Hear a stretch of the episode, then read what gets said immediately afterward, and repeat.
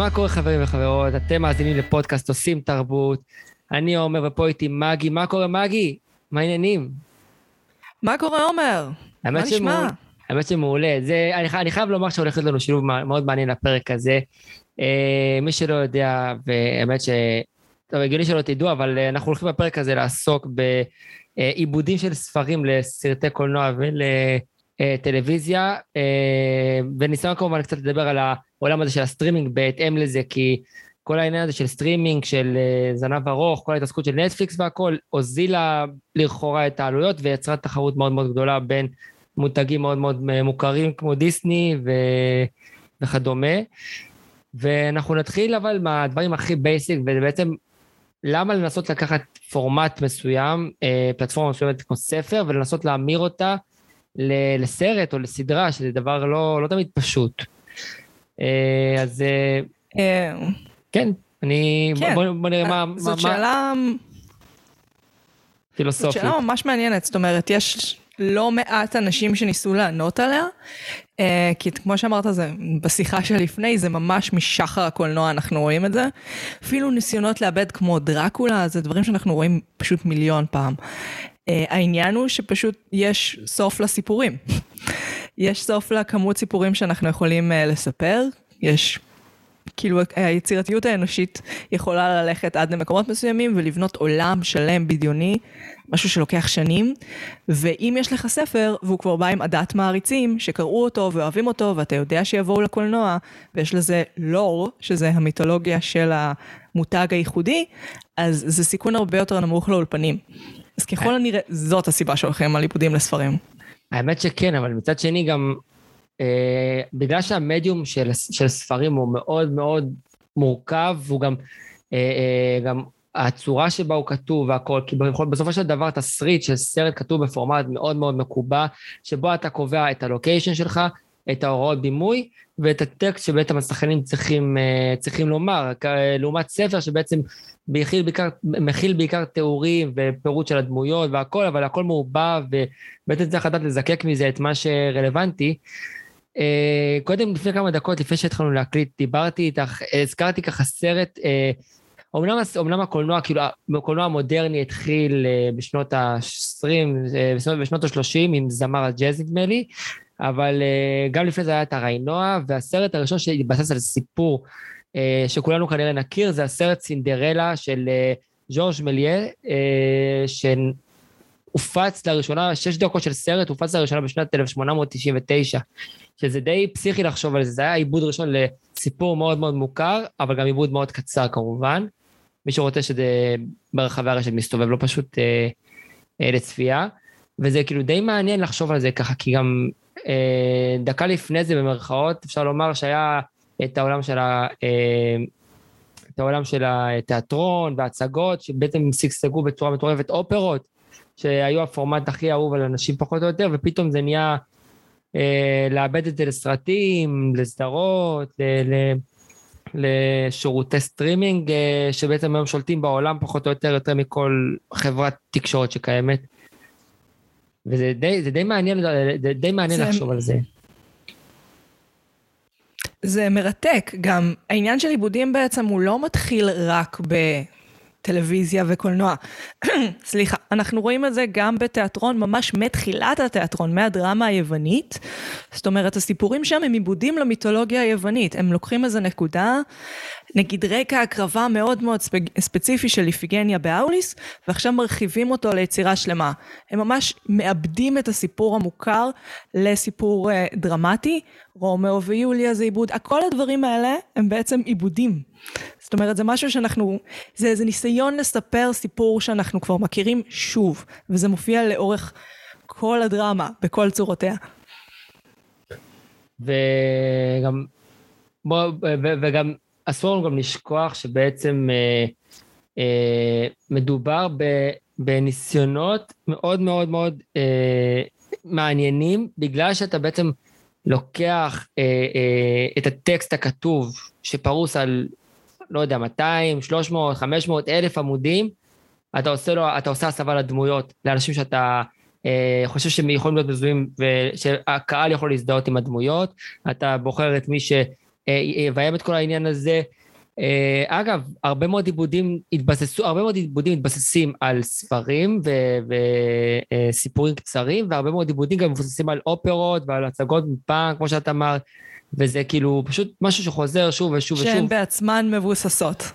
בדיוק, אנחנו לא באמת יודעים מתי כן, התחילה... אנחנו רואים אבל גם עיבודים.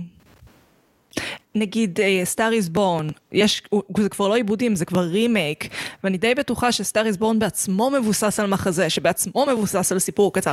זה כבר, זה מגיע לנקודה שקשה מאוד לאתר איפה סיפור התחיל.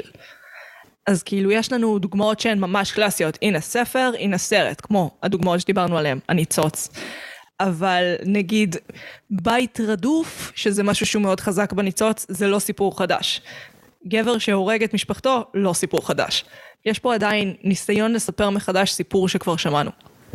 אז תכלס אי אפשר באמת לחדש בדברים האלה, כי כולם עשו את זה הרבה לפני, וזה...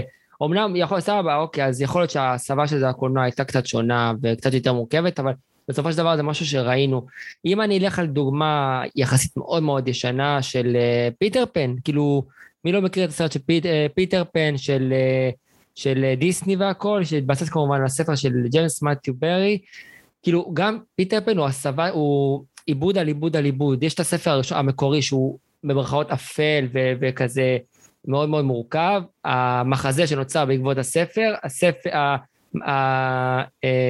הספר שנוצר בעקבות המחזה, שקצת היה יותר קליל ועבר אה, בצורה, אה, עבר למה שאנחנו מכירים היום כספר ילדים ונוער, וכמובן הבא בתור זה כבר העיבוד לקולנוע של דיסני ושל אה, כל מיני אולפנים אחר, אחרים במסגרת אנימציה או במסגרת live action, שזה בעצם, זה עיבודים על עיבודים על עיבודים של דברים שאנחנו כבר מכירים, לא בהכרח חייבים לחדש, אבל uh, הדרך שבה הם עושים את זה, זה, זה מאוד מאוד אה, אה, מאתגר, מאתגר את, ה, את מי שעושה את זה. ואנחנו גם נדבר עכשיו על ה-case studies, שזה בעצם לב ליבו של הפודקאסט, זה בעצם הדבר הכי חשוב, ואפשר להעביר עליו לא מעט זמן מהפודקאסט, וזה חשוב. וזה הסרטים הכי בולטים, שבעצם באמצעותם נוכל להבין את, ה, את העניין הזה. אה, במה, באיזה, באיזה case study תרצי שנתחיל? אה, הניצוץ הוא הדוגמה הכי קלאסית, הכי אוהבים לעשות את ההשוואות האלה. אז קדימה, סטנלי, אה, קדימה, סטנלי קובריק. סטנלי קובריק מול סטיבן קינג, אה, שני סמך קופים, ששנאו אחד את השני למוות. קשה להבין אם זה בגלל שקובריק פשוט שינה מאוד את הספר. אם אתה שואל אותי, זה כי הוא התקשר לסטיבן קינג בשלוש בלילה ושאל אותו אם הוא מאמין באלוהים. וואו. זה מספיק כדי לגרום לי לשנוא בן אדם. כן. Uh, פשוט הוא עשה אותו יותר טוב. הספר, יש בו הרבה דמויות שהן כמעט סטריאוטיפים. זאת אומרת, האישה היא מאוד יפה, הגבר הוא מאוד ברוטלי ואלים. והליהוק של ג'ק ניקולסון בפני עצמו, בסרט היה דיון שלם, כי כאילו על ג'ק ניקולסון, איך סטיבן קינג אמר? מיד אפשר לראות שהוא הולך להתפלפ עלינו. מיד. אה, מותר ספוילרים פה? אה, כן, בטח, סרט גם סרט יש, גם סרטים ישנים, הכל בסדר, חופשי, אנחנו דוגלים בספוילרים. מי שלא רוצה, שיאזין אחר כך אחרי שהוא צופה. זה... מהמם. זה באמת גם legit, מה, 50 שנה? יש כבר לדעתי. וואו, איזה יופי, עוד מעט הזכויות יוצרים פגות עליו. ואז נוכל ליהנות אה, מה... טוב לדעת. כן. עוד עיבודים. יש גם סדרה, אה, שהיא יותר נאמנה לספר, ולכן גרועה. אה, בכל מקרה, אז העיבוד הוא שונה, זאת אומרת, הסרט בעיניי הוא הלך דווקא לכיוון שהיית מצפה שיהיה ספרותי יותר, זאת אומרת, יותר אה, עם היגיון פנימי, הלור יותר עובד, אה, במקום אצל סטיבן קינג שהוא פשוט, מצד אחד הוא משתמש במדיום הספרותי כפשוט להתפרס לכל הצדדים, ומצד שני הסיפור שלו קצת מאבד היגיון, שזה משהו שהוא נוטה לעשות בכל הספרים שלו. האמת ששמתי לב לזה. זה אלף עמודים בערך. שמתי לב לזה, אני קניתי את It, ואני במקרה... אני במקרה עובד בחנות ספרים בחלק מהקריירה שלי כרגע, ואני ראיתי את הספרים של סטיבן קינג ועשיתי קצת, עברתי על חלקם, את It קניתי והכל, ופשוט הכתיבה שלו היא מאוד מאוד לא פשוטה, אז קל וחומר להפוך, להפוך אותה לסדרה שתהיה נאמנה, וגם באמת תעניין את, ה, את, מי, ש, את מי שצופה בזה, זה, הוא לא, הוא לא, הוא כותב בסדר, הוא לא מה שעושים מזה, אבל Uh, כשבא סטנלי קובריק ואומר, אני רוצה לעשות משהו שמבוסס על הניצוץ של סטיבן קינג, אבל ליצור משהו יותר, יותר שלי, כלומר, לתת את, ה, את הטאצ' הייחודי שלי בתור במאי, בתור יוצר, וכאילו, אני, אני, אני יכול רק להעריך את הדבר הזה, במיוחד ש... אה, אומנם, הוא סופר מאוד מצליח, סטיבן קינג, אבל אה, בסופו של דבר, אה, הספרים שלו לא תמיד, לא כל תרבות אה, וכל בן אדם מתחבר אליהם, ואם זאת דרך של בן אדם להתחבר, שלי בתור קורא slash צופה, להתחבר למשהו, למה שקורה בספר, אפילו אם יש שינויים קלים או, או, או גדולים, זה כאילו, זה חשוב, אין מה לעשות. מה גם שזה יכול אולי לגרום לי להיכנס לספר יותר ולהבין אותו. כן, הוא קצת uh, גרפומן. זה קטע, הוא פשוט אוהב למלא דפים בטקסט. עכשיו, אני בטוחה שאם נקצץ את סטיבן קינג ל... סליחה, אני בן אדם מעשן. לממש כלום שלו, אז זה יהיה הרבה יותר טוב. לכן כל הסרטים האלה, רובם עובדים. כי כאילו, אם אתה מנקה את סטיבן קינג מכל הבולשיט שלו, שהבולשיט הוא לא עושה טוב, אז פשוט הדברים עובדים טוב יותר. אלה הסיפורים בעמוד שדרה שלהם טובים. פשוט ה... מסביב, לא יודעת, האורגיה, אה, ארבעה ילדים בני 11 שהוא עשה באיט, שאלוהים יעזור למה. זה פשוט, כאילו, בוא ננקה את זה, נשאיר רק את הסיפור הטוב, ועכשיו זה עובד. האמת שאני גם, כאילו, ממה שאני מכיר, לפחות סופרים של פעם, הם, כל, כל מה שהם כותבים, הם, כאילו, השכר שהם קיבלו על הספרים שכתבו היה פר מילה. אז ככל שהם כותבים יותר, ככה, וככה הם מרוויחים הרבה יותר כסף, אז יש היגיון במה שקורה. המצב היום אולי טיפה השתנה, אבל באופן עקרוני הוא עדיין כותב המון המון המון המון המון, והספר שלו, המכון, הוא ספר כאילו כמעט אלף עמודים, אני לא זוכר בדיוק כמה, אבל הוא ספר מאוד מאוד עבה. אה, לא יודע איך יצליחו להמיר אותו לסדרה או לסרט, לצערי. אה, לעומת זאת, אני חושב דווקא לעבור לסרט אחר, שכולנו מכירים ואוהבים, הוא סרט אה, בסטייל לכל המשפחה כזה, וזה פארק היורה. כאילו, שנינו קראנו אותו, ו... פארק היורה. כן, Jurassic Park, וכמה שאני מאוד אהבתי את העיבוד שספילברג עשה לספר הזה, וזה היה עיבוד מדהים, וג'ף גולדבלום היה אחד כאילו האהובים עליי ב... אני מאוד אהבתי את איך שהוא שיחק את הדמות שלו, והדמות השחצנית והיומרנית, אבל אה, כשקראתי את הספר... שנראית אחרת לגמרי בספר. קודם כל לגמרי, וגם האופי... בספר היא פשוט אחרת, כן. וגם האופי של הדמויות, אני ראיתי את, ה, אני ראיתי את, ה, את מה שסטיבן ספילברג עשה לדמות של... אה, של אה, דוקטור, ברח השם שלו, דוקטור, אה, אל, אה, דוקטור אלן גרנט. תן את הטייפקאסט. כן, של אה, דוקטור אלן גרנט, ופשוט אמרתי... אף אחד לא זוכר שמות. אז למי שלא יודע, לדוקטור, כן. למומחה לארכיאולוגיה קראו דוקטור אלן גרנט, והבן אדם פשוט בסרט הוא כל כך שונא ילדים, לעומת הספר שזה כאילו כל כך הפוך, הוא, הוא אוהב ילדים והוא מאוד מאוד אה, רוצה ו, ולא הולך לו, ואתה אומר בואנה איזה עיבוד ואיזה שינוי עשו לדמות שלו, אולי כדי לעניין את הצופה, אולי לא, אני לא יודע, אבל הספר זה פשוט לא הסרט, זה הבדלים של שמיים וארץ. כן, אה, בוא נתחיל מזה שזה סרט חשוב. אה, זה הסרט שבו הומצא האפקטים אה, המדומים במחשב, CGI. זאת אומרת, יש שם שוט אחד של דינוזאורים רצים, שזה הפעם הראשונה שהומצא CGI, הכלים שהומצאו שם עדיין משתמשים בהם, הם הבסיס של כל מה שאתה רואה היום בקולנוע. אפילו האנימטרוניקס, הרובוטים שם, זה כן. חדשני בטירוף, יש שם רובוטים ענקיים, ענקיים, ענקיים. הטירקס. כאן לדעתי ההבדלים נובעים מ... הטירקס, כן, יש שם כמה, כמה גדולים, מהמם בעיניי, הקטנים הם ב-CGI. Uh, וזה, ה-CGI אגב מזדקן רע, אבל זה עניין אחר, האנימטרוניקס מזדקן מדהים. Uh, אז ככה, למה בעצם השינויים נעשים כאן? כאן לדעתי הם נעשים מהסיבה שהם נעשים ברוב המקומות. ספר אתה קורא חודשים. רוב האנשים שיש להם חיים קוראים פרק בלילה, במקרה הטוב. זאת אומרת, אתה קורא חודשים ספר, חודש, כמה שבועות. אתה מבלה המון המון זמן עם הדמויות האלה. אתה לומד אותם, אתה רואה אחרי היומיום שלהם. סרט, אם הוא עשוי טוב, 90 דקות. כמה זמן יש לך להבין את הדמויות, להיקשר אליהם? אין. אז אתה חייב, כאילו, הכל חייב להיות מאוד מפוקס מטרה. אז כל הנרטיב הפנימי המורכב של הדמות חייב להיות מועבר בשני שוטים של הבעת פנים. אז הכל חייב להיות הרבה יותר מדויק. האמת שאני גם, אני גם חייב לומר ולציין, אה, כשקראתי את הספר ממש פעם ראשונה, אני, אני, אני שמתי לב, קודם כל ההבדל בין הספר, בין הספר לסרט, כי הספר מאחד שתי סרטים שספילברג עשה. של פארק היורה. פארק היורה ופארק היורה העולם האבוד. העולם האבוד של, של הסופר, של מייקל... והמשחק מחשב. זהו, והמשחק מחשב. והמשחק מחשב, יש נרטיבים שהוא הכניס לו. כאילו, כי הספר של מייקל קרייטון, אני לא יודע, כל אחד קורא לו, יש כאלה קוראים לו קריצ'טון, יש כאלה קוראים לו קרייטון, אבל הנרטיב והסיפור עצמו פשוט, כאילו, הוא ממש ממש כתוב בצורה זורמת ומעניינת. וספילברג בטח כנראה חשב לעצמו, אמר, בואו ניקח את הספר הזה, שהוא ארוך אבל לא יותר מדי ארוך, גם ככה כתוב בצורה טובה, וננסה לפרק אותו לשתיים. נת, אה, אה, אה, ניקח, את, ניקח חלק אחד, נעשה אותו כסרט של העולם האבוד, וניקח את החלק השני ונעשה אותו כחלק של הסרט הראשון, כאילו הסרט המקורי הראשון. ובעצם לשלד הזה של הסרט שהוא לקח מהספר, הוא פשוט הוסיף את הפרטים ואת העלילה שלו, הוא שינה טיפה את ה... עיצב ושינה את הדמויות, אבל אבל בעצם, כאילו, הוא לא רק שינה את הדמות, הוא גם שינה את, את הלב של העלילה.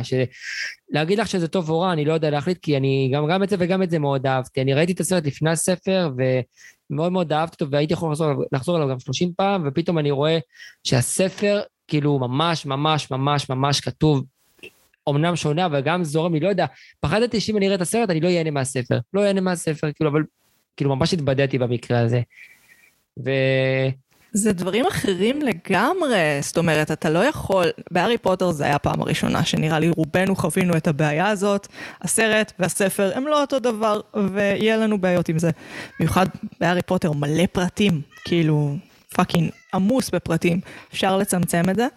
אז היינו כזה, אוקיי, אם אני רוצה ליהנות, ואני רוצה, אני אדם שזקוק להנאה בחייו, אני חייב לוותר על, על מה שאני חושב מהספר. פשוט כי זה לא יעבוד, זה, אתה חייב להפריד את החוויות האלה, לשפוט אותן בנפרד. סליחה אגב על החתולה פה ברקע. אין בעיה. אולי תשתתף גם באיזה סרט יום אחד. אגב... כן, אני מאוד אוהבת כן. להפריע בפודקאסטים. עכשיו, אני, אני באמת, כאילו, אני, קודם כל אני אציין את זה שבעצם, אה. כשכאילו, קודם כל כשאתה קורא, כשאתה אה, צופה ב, בסרט הראשון והשני, אה, אני חייב לראות ששתיהם טובים, אחר כך זה כבר נהיה פשוט, אה, אני אגיד את זה במילה פשוטה פח אשפה, אה, כשזה ככל שזה מתקדם, כי א' זה גם לא מבוסס על... הס... אין מה לעשות, זה כמו שאני רואה את סרטי ג'יימס בונד, שגם כן מבוססים על ספרים של איאן פלמינג, אני רואה מי, אה, אני רואה, אני רואה את ה... נניח 14, 13 סרטים הראשונים, שמבוססים פחות או יותר על 13, 13, 13, 13 או 14 ספרי הסדרה הזאתי, ומשם והלאה זה פשוט נהיה על הפנים, כי זה לא מבוסס על שום דבר, אין לזה את, ה, את היציבות שיש לספר, לסרט שמבוסס על ספר. כאילו, אם אתה לוקח ויוצר סרט, אה, מה שנקרא יש מאין, אתה אומר ניחא, כי זה לא מבוסס על כלום, אין לו אחיזה במשהו, הוא יוצר עולם משל עצמו חדש ונקי. אבל ברגע שאתה בעצם יוצר אה, מצב שאתה מתבסס על ספר, אתה צריך להתבסס על ספר, אתה לא יכול... יהיה לך קשה מאוד לקנות את הצופים שלך, ואגב, אה, זה גם החשש שלי שעשוי לקרות כשאם אה, נניח אה, ג'יי קיי רולינג נניח לא, היא, היא תמות או משהו, לא יודע מה יקרה, והיא לא תוכל לכתוב יותר, ואז פתאום יחליטו, אנחנו מוציאים ספרים, אה, סרטים שלא מבוססים על ספרים שלה, אלא ממשיכים את, את העולם הזה, את היקום הזה של הארי פוטר. זה קרה עם נערה עם קעקוע דרקון, אם אני זוכרת נכון. הסופר כתב את שלושה ספרים, אל תפוס אותי במספר, לפני שהוא מת, ואז התבקש סופר מפורסם אחר להמשיך לכתוב. ארתימיס פאול, אם אני זוכרת, אותו סיפור, זה קורה, שהם מביאים סופר אחר שיכתוב המשך לסדרה. זה קרה עם... בדרך כלל זה לא עובד, אבל... זה קרה עם הספר, אה, ספר מדע בדיוני מאוד מאוד מוכר, מלא מלא הומור אה, נונסנס. אה, שכחתי איך קוראים לו. הסופר נפטר. בשורות טובות? אה, לא, ספר מדע בדיוני ממש ממש מוכר. מדריך לטמפיסט בגלקסיה? בדיוק, בדיוק, בדיוק, בדיוק. דגלס אדמס. וואי, אהבת חיי משוש ליבי, דגלס אדמס. כן, לא, אבל הוא, זה גם בכלל, למרות שיש לו סגנון ממש מובחן, קשה לשחזר אותו, זה פשוט מוח אחר. זה מה שנפלא הרבה פעמים בסופרים האלה, יש להם מוח קצת... זהו, כן. אי אפשר לשחזר את זה. בגלל זה אני בגלל זה אני אוהבת שהסרטים בוחרים נרטיב, מש... כאילו דרך אחרת להסתכל על הסיפור. הרי גם ככה הפער הזה קיים נגיד בין תסריט לבימוי, שהתסריט זה מילים על דף, בימוי זה כאילו עולם פיזי שלם. אני. אוהבת כשהוא מראה לי את הפרספקטיבה האישית שלו. אני אגיד לך מה... למרות שזה, כן, זה קצת סתם מוקשים. בפרק, אני איתך, בפרק קודם של הפודקאסט אני דיברתי עם נבות פפושדו, שהוא במאי ישראלי, אומנם אה, הוא לא מתבסס על ספרים, אבל... אה, בטח, כלבת, מי מפחד מהזאב? כן, והוא בעצם כאילו, יוצר, הוא יצר עולם משלו, והוא סיפר, כאילו, הוא אמר שבעצם אה, זאת המטרה שלו, הוא אמנם מתבסס על מאפיינים מסוימים, נניח, אה, גן, אה, גן פאודר מילקשק אה, מתבסס מאוד על, ה, על סרטי פילם נוער, על ההווה הזו של סרטי פילם נוער, על, ה, על חוויית האמריקנה, כל העולם הזה, ובעצם יש לו בסיס יחסית יציב מבחינה תרבותית, מבחינת התרבות שהוא מנסה לייצג. הוא, לא, הוא בכל, בכל אופן לא מנסה להיות נניח תרבות ישראלית, אלא יותר תרבות אמריקאית, פופולרית, הוליוודית, אה, עם, עם סוף טוב, עם כל ה, מה שאנחנו מכירים מהתרבות, מהתרבות אה, ההוליוודית. ו... כן, כאילו, הוא במאי אה, עותר, אבל הוא במאי שכותב ומביים בעצמו. זה, בדיוק. מבחינת יוצרים, זה יוצר עם החופש הכי גדול. וזה אגב גם כן, יתרון מאוד גדול. בזה... כן. כן, יש איתנו יתרון מאוד גדול. זה גם קצת אה, חוטא כביכול במיליון מרכאות שאני עושה פה באוויר לתרבות הדרמה שאהבה לאבד, אבל בעיניי אה, עולם יצירתי שלם, זאת אומרת שדה תרבותי שלם שאנחנו נהנים ממנו, יש את שניהם. זאת אומרת, יש גם ניסיון לאבד ולספר מחדש סיפורים שכבר שמענו, וגם ניסיון לייצר סיפורים חדשים לגמרי. בסגנון נבואות פה בושדו. חד משמעית. ואני, אבל אני חושב שבאמת, אחד הסרטים, יודע נכון, הטרילוגיות והסדרות, אה, סרטים הכי מוצלחות שיצאו עד עכשיו, שהוא לא יודעת כמה הם נאמנות למקור. אה, אני מודה, לא יצא לי לצפות בהם, אני פשוט שמעתי להם ביקורות כל כך טובות וקראתי המון המון המון המון המון המון דברים האלה, כי זה סקרן אותי. אה, בגלל שהם סנסציה מאוד גדולה, זה, זה הטרילוגיית שר הטבעות וטרילוגיית, וטרילוגיית ההוביט. כן, זה טרילוגיה נראה לי היום. כן. כאילו, זה משהו ששבר אה, כל... טרילוגיה, כן. זה, זה משהו ששבר כל כך הרבה אה, אה, אה, מחשבות ש, ש, שהיו, שהיו לחובבי קולנוע, שאי אפשר ל, ל, ליצור סרט טוב שיחסית נאמן למקור, יחסית כמובן, זה הכל יחסי, ו, ובעצם כאילו זה משהו, סנסציה מיוחדת לעומת הרבה מאוד סרטים לפני ואחרי. יהיה מאוד קשה לשחזר את ההצלחה ואת הנאמנות שלו שוב, ביחס לכמה, לכמה שאפשר לספרים מאוד מאוד עבים, כמו, יחסית עבים כמו של, של, של טולקין. אני מניח שלך יצא לצפות בסרטים כן, ולקרוא את אה, הספרים. כן, ספציפית. כן, יצא לי, אה, אבל ספציפית טולקין זה עולם. כאילו, טולקין היה בלשן. הוא המציא שפות, ואז כתב עולם שבו השפות האלה מתקיימות. שזה דרך, סלח לי, קצת פסיכית לכתוב, של פסיכים. אה, זה כן עבד לו, אבל טוב, אבל הוא השתמש המון המון באיקונים כאלה, הטוב מול הרע. ואנחנו חיים בעולם שכבר ראינו את הסיפורים האלה מסופרים יותר מורכב. ו... יסלח לי טולקין, יותר מעניין שהדבר הכי חזק בעולם הבדיוני שלהם הוא לא השפות, אלא המנגנונים הפוליטיים, המנגנונים של העולם הבדיוני, זאת אומרת דברים בסגנון הזה, נגיד, משחקי הכס, זה ממש קלאסי, סופר שבא להרוס לטולקין. עכשיו היא משחקת לי עם האוזניות החתולה, סליחה על זה. Uh, זאת אומרת, אנחנו חיים בעולם שכבר אתה לא יכול לספר הרע מול הטוב, הוא צריך להיות מלך כי הוא טוב. זה כבר לא עובד. איך uh, ג'ורג' אר מרטין אמר? לא מעניין אותי למה מגיע לו להיות מלך, מעניין אותי מה מדיניות המיסים שלו. כאילו ליצור, לא, לא ליצור סתם, לא ליצור עולם שמתבסס על שפה, על, על, קודם כל על השפה והכל, אלא ליצור עולם תרבותי שלם, כמו זה שאנחנו חיים בו פחות או יותר במציאות. אנחנו לא יכולים ליצור סרט אה, על תרבות, אה, גם אם בדיונית, גם אם אמיתית, בלי שאנחנו מחליטים אה, מה, מה, מה סוג השלטון שלה, אה, מי שולט בה, אה, אה, הדרך שבה החיים שם מתנהלים, אם, זאת, אם זה מקום מודרני או מקום מאוד מאוד רנסנסי, ימי ביניים כזה, עד כמה התרבות שלהם בולטת, המסחר, הכלכלה, על מה הכל מתבסס, לפרט כמו שאנחנו מכירים במדינה אמיתית, תרבות אמיתית. בדיוק, אנחנו היום מאוד מאוד רגישים למיתולוגיה, אנחנו גם רגישים למורכבות של דמויות. אנחנו כבר פחות אוהבים ייצוגים, דמויות שהן ממש ייצוגים של עקרונות. אנחנו נעדיף את הדמויות המורכבות, כי העולם שאנחנו חיים בו היום, מה זה מורכב? ואנחנו מזהים בזה את עצמנו. אז לאבד את טולקין, זה בעיניי כאילו קצת לחטוא לעצמך, כי כאילו... זה כבר לא נרטיבים שהם מחזיקים מעבר לתקופה הזאת, זאת אומרת הם מעניינים מאוד מאוד לקריאה, אבל לא הייתי מאבדת אותם, לא בגלל המורכבות של הספר, אלא בגלל שהסיפור בעיניי פשוט לא מתאים להיום. זהו, זה הקטע בדיוק. וכאילו, רוב האנשים מתייחסים היום לטולקין ולספרים שהוא כתב כבייס... כ basis כזה של, ה... של כל העולם הבדיוני שאנחנו מכירים, של אגב, הארי פוטר, חלק ממנו, אמנם הוא סיפור מקורי של ג'יי קיי רולינג, אבל ה basic שלו, איך שהוא בנוי והכל, מאוד מבוסס על טולקין, וגם הרבה מאוד ספרים שנכתבו לפני ואחרי ג'יי קיי כן. רולינג. הוא, הוא מהווה את הבסיס, אבל כאילו הבסיס ה, ה, ה, המאוד uh, מיושן, ובעצם מה שקורה זה בונים, פשוט בונים שכבה על שכבה על שכבה כדי להגיע כמה שיותר ולפתח כמה שיותר.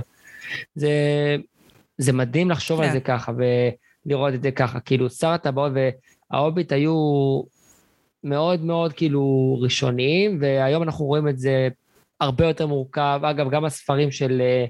של, ה, של The Witcher, שאומנם הם לא, מורכ, לא, לא ברמת המורכבות של הספרים נניח של, של משחקי הכס והכל, אבל גם, גם הם מאוד מאוד מתבססים על זה, ועברו עיבוד לנטפליקס, שזה גם כן מאוד מאוד מגניב, להפוך את הדבר הזה למיינסטרימי מאוד, במיוחד שהוא, שהסופר מגיע ממקום כן, שהוא לא... כן, היום זה חובה, חובה.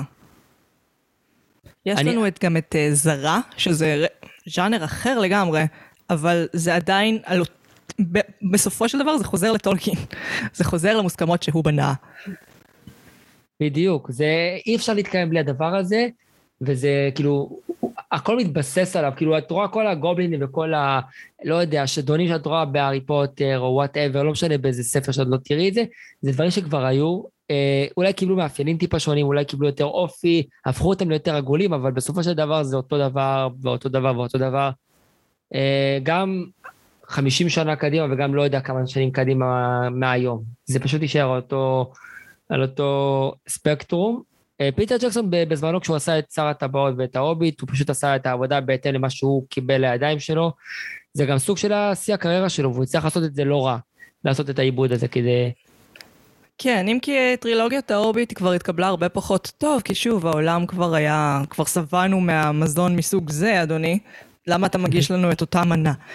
Um, כן, זה קצת, זה קצת איבד מהטעם שלו, זה הפך להיות מה שזה היה קודם במוגזם, זאת אומרת פרסומת לניו זילנד. שאני סבבה עם זה, אבל, אבל למה זה סרט? בדיוק. כאילו, יש משהו. אגב, אתה מכיר את הסיפור על התרגום של ההוביט?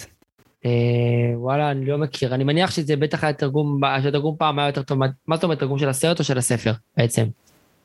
של הספר. מה שקרה זה שמסתבר שטייסים שטי, שהיו בכלא בשבי המצרי אה, במלחמת כיפור, אז היה להם את העותק אה, באנגלית, והם תרגמו אותו בשבי, והעותק שאנחנו קוראים היום בעברית זה העותק שתורגם על ידם. כי... כי מה עוד אפשר לעשות... אגב, בהערה בהתחלה. כי מה, עוד, אפשר לעשות בכלא המצרי אם לא לתרגם ספרים בסבבה, בכיף, לאורך הזמן עד שמשחררים אותנו. אני חושב שזה די מטורף. תכלס, כאילו. זה הדרך היחידה לתרגם את זה, הוא המציא הרי שפות, אז כן. אתה צריך להמציא מחדש תרגום של השפה, איפה עוד יהיה לך את הרמת ריכוז הזאת אם לא בשבי המצרי? אני חושב על זה, כאילו, מה היה קורה אם נניח היה יוצא איזה ספר כזה ממש באנגלית, ממש ממש מטורף, מדע בדיוני פנטזיה, וגלעד שלי עדיין היה בשבי והיה מקבל את העותק ומתרגם אותו פשוט.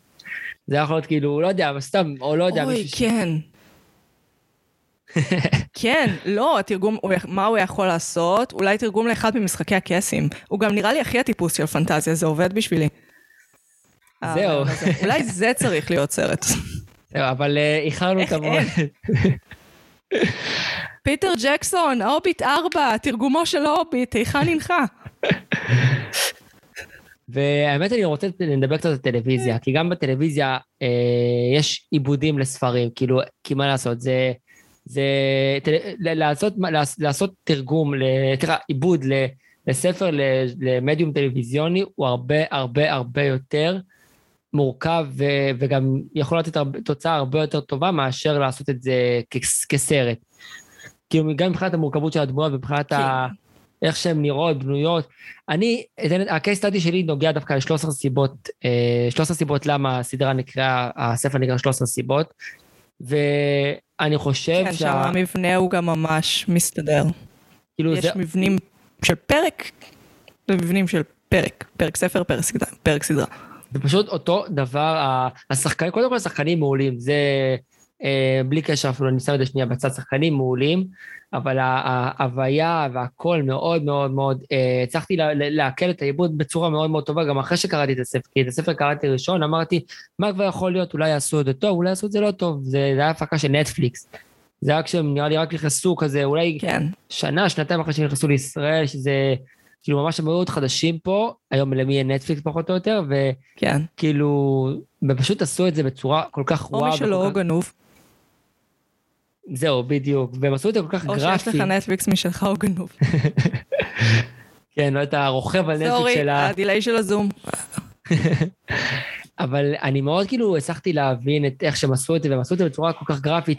אני, הם, הם כמובן שמו בהתחלה של אל תעשו את זה בבית, ו, ואם יש לכם בעיות נפשיות, ווואטאבר, לא יודע, הסתבכתם בחיים, קרה לכם משהו, אתם במצב מאוד מאוד לא טוב מבחינה נפשית, תכתבו לנו אה, אה, בכתובת הזאת והזאת, דברו איתנו. אה, פה בארץ זה קצת לא רלוונטי, כי, זה, כי הם אה, נתנו טלפונים וכישורים, וכישורים שנוגעים לרפואה נפשית שמה, אבל אחרי זה זה פשוט נהיה כל כך גרפי הערן ומעניין. האמריקאי. בדיוק, אז, אה, פשוט, אז אם יש זה לכם את כמו זה... הערן האמריקאי, כן. זהו, אז אם אתם רואים את הסדרה או קוראים את הספר ואתם נכנסים למצב שאתם כזה בדאון רציני, אז פה זה ערן או סער, אחד מהשניים, יעשו לכם טוב על הלב. אבל בכל אופן, ההוויה ואיך שהם עשו את זה ממש ממש ממש נאמן למקור. אני מאוד אהבתי את, ה, את, ה, את, הגרף, את הרמה, הגרף, את הגרפיות של, ה, של מה שקורה שם, אתה רואה דם ואתה רואה את הכל, אבל אתה לא מרגיש שזה מיותר, אתה לא מרגיש שזה אלים מדי, אתה מרגיש שזה בן אדם ש, שעבר משהו בחיים שלו, שהסתבך. אה, אומנם היא כביכול מתה לו רחוב הסדרה, אבל הדמות שלה, של האנה מורגשת מאוד, ובסוף הסצנת התאבדות שלה, וזה אפילו לא ספוילר, כי אתה מבין את, את מה שקורה שם, אתה...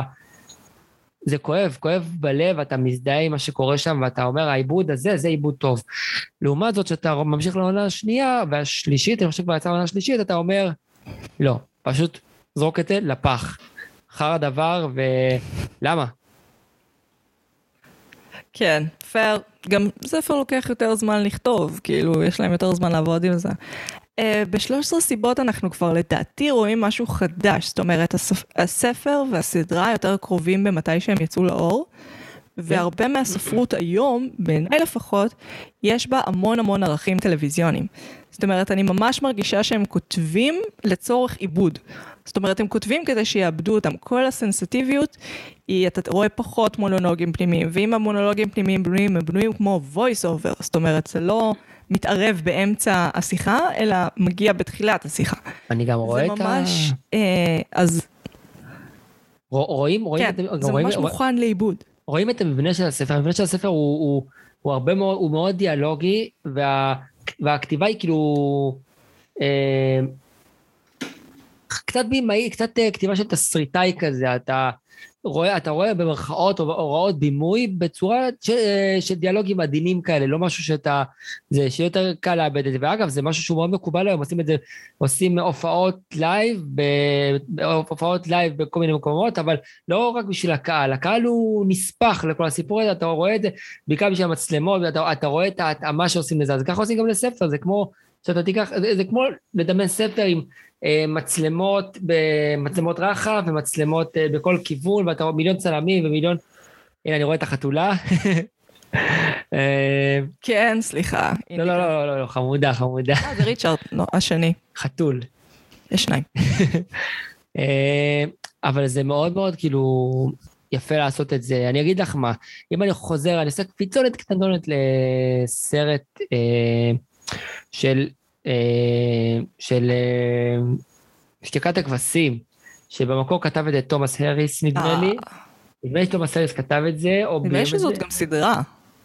כן, אבל אני, אני אדבר ספציפית, ספציפית, ספציפית על, ה, על הספר והסרט. אז אה, תומאס הארי זה הסופר, זה הטעות שלי, זה הסופר, אבל זה היה ספר, כאילו הסרט עצמו הצליח בטירוף כמו הספר, והוא פשוט כאילו, אה, תקחי את הסרט, את- הספר, ות, ופשוט תקחי, תכתבי מילה, מילה, מילה במילה בספר, בסרט, סליחה, בתסריט, ופשוט... אה, מה שיוצא שם זה לא בהכרח כתסריט הגאוני, למרות שהוא כן היה גאוני, זה יותר המשחק.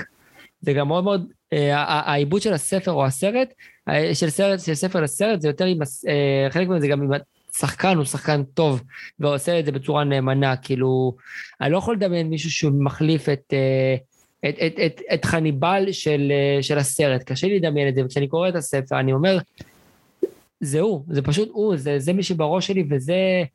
זה מה ש... זה, זה, זה הוא, אין מה לעשות. כאילו, אנטוני הופקינס עשה את זה בצורה נפלאה.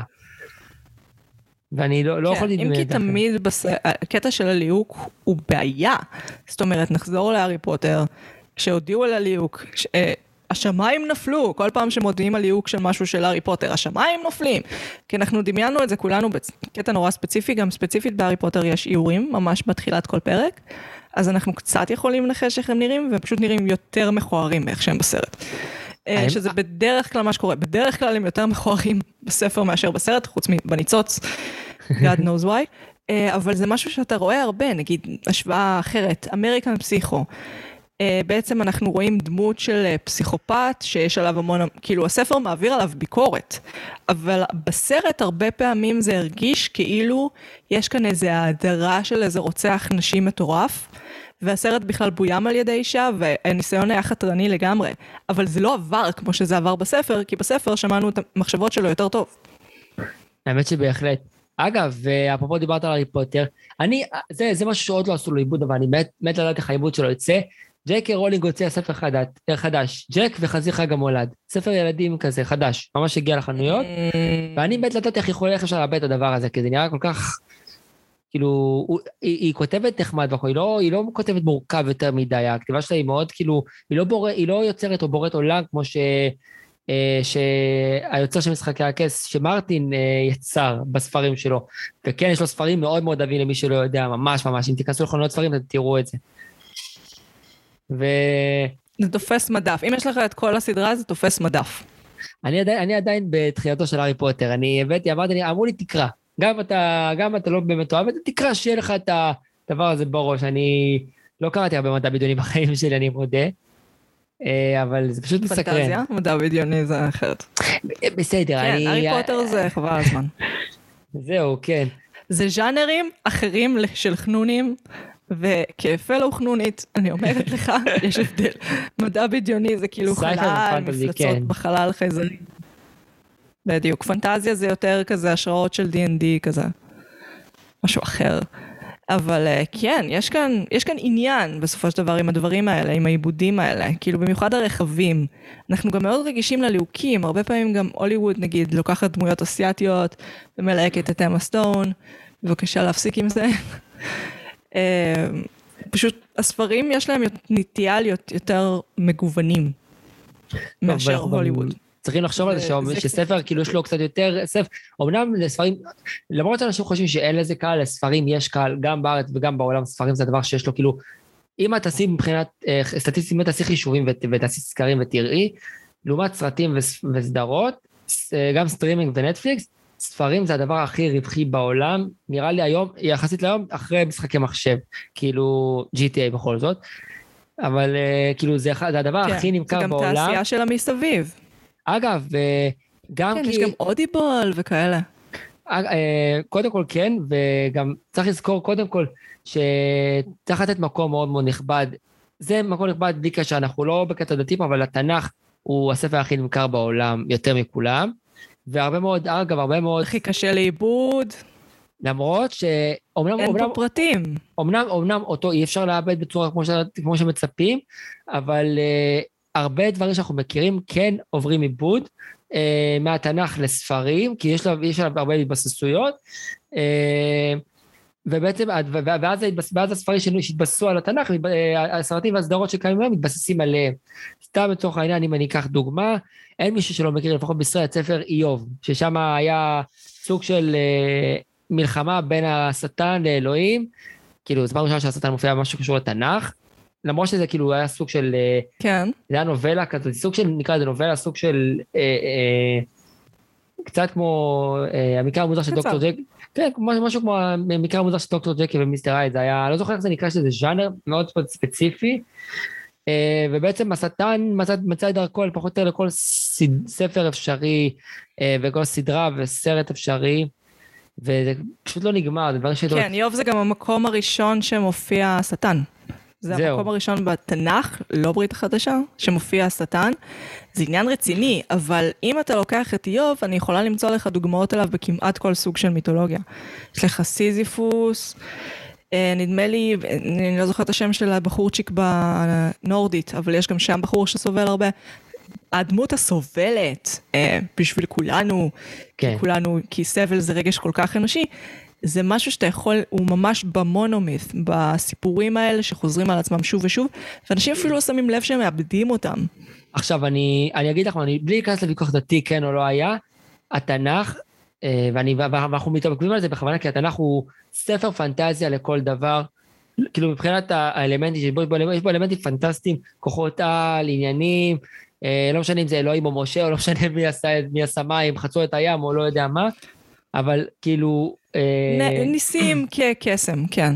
בדיוק, בסופו של דבר זה, התצורה של העניין הזה זה עולם פנטסטי, אה, עם הרבה מאוד אה, רעיונות, ולא יודע מי כתב אותו, באמת אף אחד לא באמת יודע מי כתב אותו, אבל הצורה שבו הוא בנוי, זה בערך הצורה שכל ספר אי פעם נכתב. כאילו, איך אתה כותב ספר, איך אתה גורם להזדהות. פרקים, בדיוק, ו- ואם אנחנו מדברים... על- פרקים, פרקים, פרקים. ואם אנחנו מנסים לדבר על story uh, telling, כי storytelling זו מילה מאוד מאוד חזקה, אנחנו צריכים לזכור ש, שהתנ"ך זה, זה, זה, זה, זה, זה הספר עם, עם הסיפור כאילו הכי ארוך שהיה פחות או יותר בהיסטוריה, שהוא הרי נמשך להרבה מאוד, אה, הרבה מאוד זמן, והוא, והוא נוגע ב, בהרבה מאוד... נכתב אלמנ- גם דורות שלמים. בדיוק, אנחנו לא באמת יודעים מי כתב אותו, אבל, אבל מי שכתב אותו כאילו מאוד מאוד התבסס על הבן אדם שכתב לפניו. ההוא שכתב, הבן אדם שכתב את ספר בראשית ו- ושמות, כנראה, כנראה שנתן השראה לאנשים שכתבו את, את uh, ויקרא, במדבר, דברים וכן הלאה וכן הלאה וכן הלאה, כאילו, כי זה לא נגמר. Uh, וזה כן. פשוט, יש משהו בתנ"ך, באיך שהוא מתממש, גם בגמרא אנחנו רואים את זה, בלי להיכנס לוויכוח דתי, שהוא קצת ויכוח בין דורי. זאת אומרת, אנחנו מתווכחים עם אנשים מתים, דור לפנינו, שניים, עשרים, וזה משהו שהוא עדיין מאוד חוזר בספרות, כמו שג'ורג' אר מרטין מתווכח עם טולקין והוא מת כבר, אז כאילו אתה יכול לראות את הראשונים מתווכחים עם התנאים אה, בתוך הגמרא. אז כאילו זה, זה מבנה שחוזר על עצמו. יש, יש אלמנטים מסוימים ב storytelling, שהם פשוט נפוצים בכל, בכל דרך, שת, בכל אה, שכבה של storytelling בהיסטוריה האנושית. אגב, אה, קודם כל, קודם כל, זה הדבר הכי נכון בעולם, ו storytelling זה כאילו, אנחנו, אנחנו חושבים שהמצאנו את, שהמצאנו את זה היום, אבל לספר סיפורים, אה, גם במדיום כתוב וגם במדיום... ההבדל, ההבדל העיקרי, יודע, אני, אני אגיד את זה ככה, ההבדל העיקרי זה שכשאתה כותב סיפור על דף נייר, זה עולה לך הרבה הרבה פחות מאשר לעשות אותו על, אה, כ, כ, כתסכית או, או כלעשות אותו כסרט. אז גם הרבה יותר קל להתעסק איתו. או והרבה יותר- להקריא אותו ברחוב. בדיוק. זה הרבה יותר פשוט, וזה לא מצריך, מצריך, מצריך ממך הרבה, הרבה מאוד מחשבה לעשות אותו.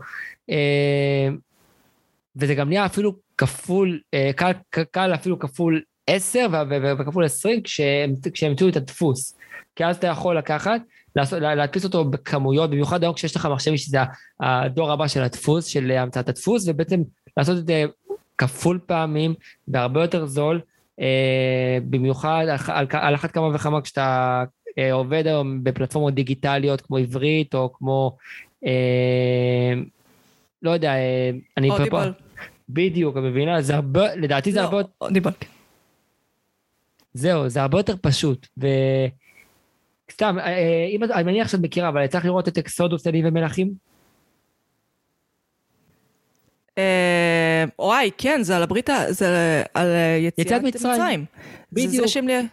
זה זה שהם ליהקו את כל השחקנים הלבנים לשחק מצרים. וואי, זה היה נורא. כן, זה הקטע, וזה ניסו להמיר, אני אגיד לך, בחרו, אה, קודם כל בחרו במאי, את אה, רידלי סקוט, שאני מאוד, אני מעריך את העבודה שלו, רידלי סקוט הוא במאי- הוא במאי נהדר, אבל לא בשביל זה. הוא, כן, מה קשור? הוא, יצר, הוא יצר שם, אני, אני יודע שהתנ"ך הוא מאוד מאוד, ספר מאוד מאוד אפי, עם כוחות על, פנטזיה וכל זה, מבחינת העקרונות שיש בו, אבל לא ברמה כזאת, אתה, אתה לוקח, אתם לוקחים בבית של, של סרט כמו גלדיאטור, ונותנים לו לוקחים אותו לספר שאמור להיות מח, במחציתו, אה, כאילו, פנטסטי בצורה מלאה, כאילו כולו פנטסטי, אבל בצורה מסוימת מתבסס על, על התנ"ך. וזה לא, זה פשוט לא עובד, ו... יש לנו גם סרט, יש לנו סרט מוקדם יותר, עשרת הדיברות, שהוא טוב, שהוא נחשב חשוב בדיוק. בתולדות הקולנוע. זה לא הסיפור אשם, זה רידלי סקוט אשם. זהו, כי, אה, כאילו, אני... אה, קודם כל, קודם כל, ואגב, אה, עשרת הדיברות היה גם מאוד חדשני לזמנו, ביחס לזה, הוא היה מאוד חדשני, אני יצא לי לראות אותו, הוא, הוא, הוא קצת קשה לצפייה היום, אבל הוא היה מאוד מאוד חדשני לזמנו. אני חושב שגם היה שילוב שלו, שילוב בו של מסך ירוק וכאלה, תקני אותי אם אני טועה. אתה צודק לגמרי. אגב, אפילו נסיך מצרים של דיסני, שהוא בעד גם למחזמר. לא דיסני, DreamWorks. אז בעיניי זו פרשנות פי מיליון יותר טובה. DreamWorks, סליחה, בעיניי זו פרשנות פי מיליון יותר טובה. באמת, פי מיליון, פי עשרים מיליון. לא, אבל האמת שכן, חד משמעית. אני, אני, לא יכול, אני לא יכול לדמיין לרגע שלא ייהנה ממנו, ואגב, גם הרבה מאוד מה... הרבה מאוד, נעזרו הרבה מאוד גם בתנ"ך והרבה מאוד גם בחוקרים, בחוקרי תנ"ך ישראלים, כי לא הייתה ברירה, חייבים. אמנם סבבה, הם, הם הלכו רחוק טיפה, אבל, אבל רחוק בקטע טוב, ו, וגם והזמרת ששרה את השיר, את השיר הכל כך יפה שהיה של הסרט, זאת עפרה חזה, גם בעברית וגם באנגלית. עפרה חזה. גם בעברית וגם באנגלית, וזה היה מדהים. ובעוד שפות, היא שרה את זה בכל השפות. היא שרה את זה בכל השפות, היא הקליטה את זה באיזה 20 שפות. וגם אגב, גם הסרט אחר כך שדרימוורקס הוציאו, הם הוציאו סרט על יוסף. היה פחות מוצלח, אני מודה, הרבה פחות מוצלח, אבל אה, אה, זה גם כי פשוט סרטי המשך אף פעם לא מצליחים. זה, זה כמעט אף פעם לא קורה, שסרטי המשך מצליחים ככה סתם. צריך להיות אה, משהו מיוחד. הסנדק 2, רגע, הסנדק 2. או, או, על זה רציתי שנדבר. אה, אה, פרדטור. על זה רציתי שנדבר. כן. קודם כל פרדטור מצוין, כאילו, המקורי כמובן, אבל הסנדק, הסנדק, הסנדק, הסנדק. ההמרה שלו לקולנוע היא ממש ממש מוצלחת, ממש. קראתי את הספר, הוא לא קריא בעליל, לא, שוב, התרגום בעברית לא קריא בעליל. אני לא יודע, יכול להיות שהמקור... אה. בוא נדבר על ספרים שאי אפשר לקרוא ושהם סרטים מעולים. יש לנו התפוז המכני, יש לנו טריינספוטינג. אלה דברים בלתי קריאים בעליל, אבל סרטים מעולים. וכמובן, כמו שאמרתי, ואני אחזור על אה, זה שוב, ואני אחזור שוב פעם, התרגום העברי של הסנדק על הפנים. הם הפכו את מייקל למיכאל, הם הפכו את, את, אה, את, את, אה, את סנטינו, הם הפכו ל... סליחה, את סאני הם הפכו לסוני, משום מה הפכו אותו לאיזה מותג סוני פלייסטיישן, או לא יודע מה עשו שם, וכאילו, הטקסט כל כך, הטקסט כתוב כל כך רע, ואני מייחל לרגע שאני אשיג את העיבוד, את התרגום המקורי, כי כשראיתי את הסרט, העיבוד הרגיש לי כל כך מושלם, היה לי, אני, אני אמרתי לעצמי, אם העיבוד מושלם, אז כנראה שהספר ממש טוב. היה לי הרגשה כזאת, אבל התרגום לעברית פשוט לא מושלם. פשוט על הפנים. בעיניי גם, כאילו, אם לספר יש מילון בסוף הספר, שוב, טריינספוטינג, התפוז המכני, אוקיי. איבדת אותי, אחי, כאילו, לא. כי אם אתה לא מבין את זה במהלך הספר... זה לא עובד, גם, שוב, פייט קלאב. כי אם אתה לא, אני, אני, אני, אני כמוך, כן, אם, לא, אם אתה לא. מבין את זה במהלך הספר, סימן שהספר לא כתוב טוב. ואם הספר לא כתוב טוב, אם, אם הספר כן, כתוב טוב... כן, אבל הרבה פעמים. זהו, יש, אם הספר לא כתוב טוב, יש סיכוי של 50-50 שהסרט יצא טוב. כאילו, אם אתה ממש במאי מוכשר שיודע לקחת יצירה גרועה ולהפוך אותה לסרט. ואגב, כן. זה כל הדקות... יש גם, אבל. נגיד... כן. קובריק, הוא אהב לאבד הרי כל מיני ספרים שהם בעייתיים.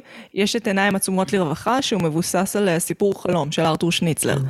זה ספר שאם אתה צולח אותו, אתה משקר בעיניי, כי אין שום סיכוי, הוא נוראי. אבל הסרט מדהים. אז כאילו... זהו, זה... מבין מה אני אומרת? יש כן. הרבה... זה, זה יכול לקרות.